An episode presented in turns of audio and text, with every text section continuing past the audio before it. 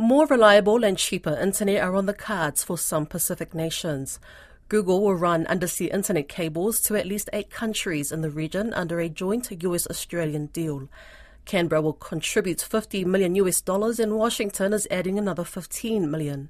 Dr. Amanda Watson, Research Fellow at the Department of Pacific Affairs at the Australian National University, says the deal could be beneficial to the countries getting the cable.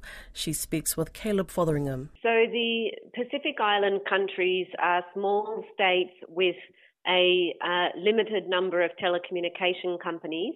There are a number of Pacific Island countries with only one telecommunication company in operation because the economies and the populations are so small. It's hard to attract business investment um, or to sustain a multiplayer competitive environment, which means that there are not choices for consumers and people might have to pay more than you would expect to pay in other places for telephone and internet services. So the uh, opportunity for countries to have cable connections can be really useful for them. At present, there are some Pacific Island countries with no cable connection. Tuvalu is an example of that. And there are other countries with only one cable, which means that there's a lack of redundancy if that cable is damaged in any way. So this announcement from the Australian government, the United States government, and various companies, most notably Google, does present an opportunity for some countries, such as Tuvalu, that has no cable to be able to have greater access to internet bandwidth through a generally reliable mechanism that's usually much cheaper than satellite options. Well, from what you've told me, it seems like a lot of these countries don't have great internet as it currently stands. What would it be like if you're in Tuvalu and you're trying to watch a YouTube video, for example? How would that look? Is it quite painful? Yes, it, it, it, can be quite difficult in some of these countries where the users, businesses, government agencies, and so on are relying on the internet through a satellite connection. So that can be really quite difficult, unreliable, slow, and costly. Uh, so certainly a cable connection can present an opportunity for improved access if the pricing is done correctly and if if it's managed in a way in such a way that it can be competitive for various local businesses to gain access to the bandwidth from the cable.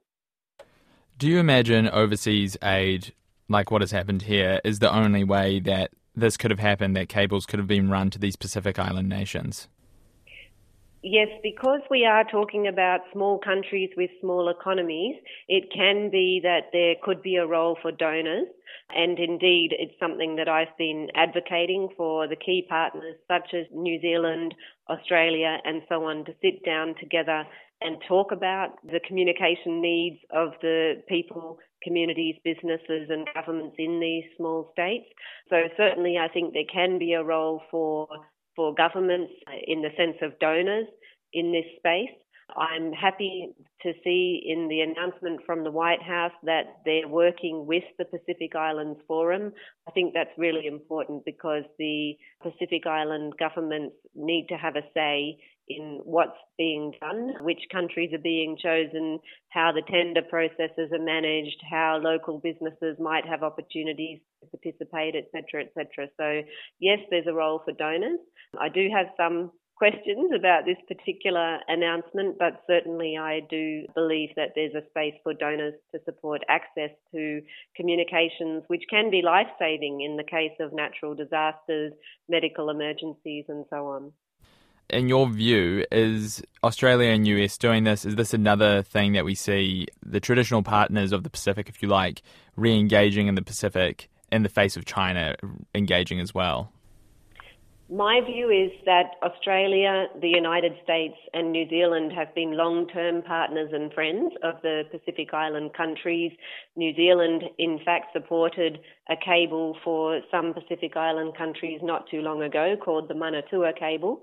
And so I think that certainly in the case of Australia and New Zealand, they've been continuing in their engagement with Pacific Island countries for a long time.